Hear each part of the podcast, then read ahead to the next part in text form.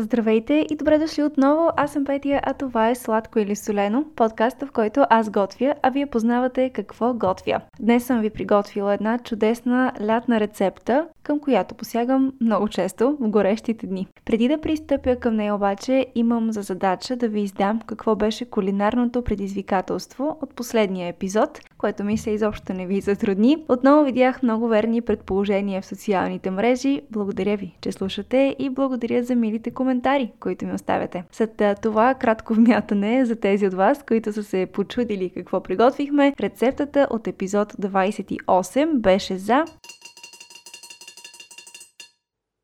виенски шницели. Поздравления още веднъж на тези от вас, които са познали и отново ви благодаря.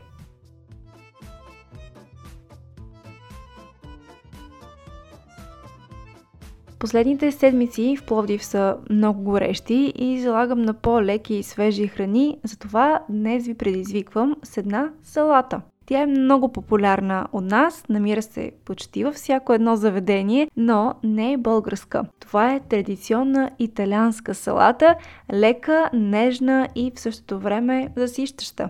Три са основните продукти, а за приготвянето са нужни минимум усилия за максимум резултат. Започвам с нарязването на няколко домата, режа ги на колелца.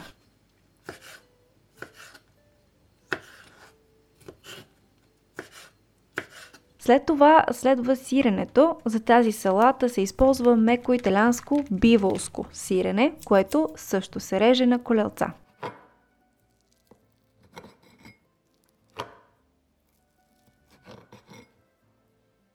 Накрая се залива с италиански сос, чието наименование идва от пестато или пък пестаре, което означава стриване или смачкване. Соса се прави на основата на зехтин, босилек и отново сирене. Обикновено е с зелен цвят от босилека, но съществуват и такива с червен, придаден от добавените сушени на слънце домати. Соса произхожда от Северна Италия. Счита се, че е известен още от времето на Римската империя, но първите писмени сведения са от 1865 година. Класическия сос се приготвя с помощта на мраморен или пък дървен хаван. За по-бързо и удобно обаче аз използвам блендер. Слагам в него шепа кашу, босилек, пармезан – Овкусявам с сол и пипер.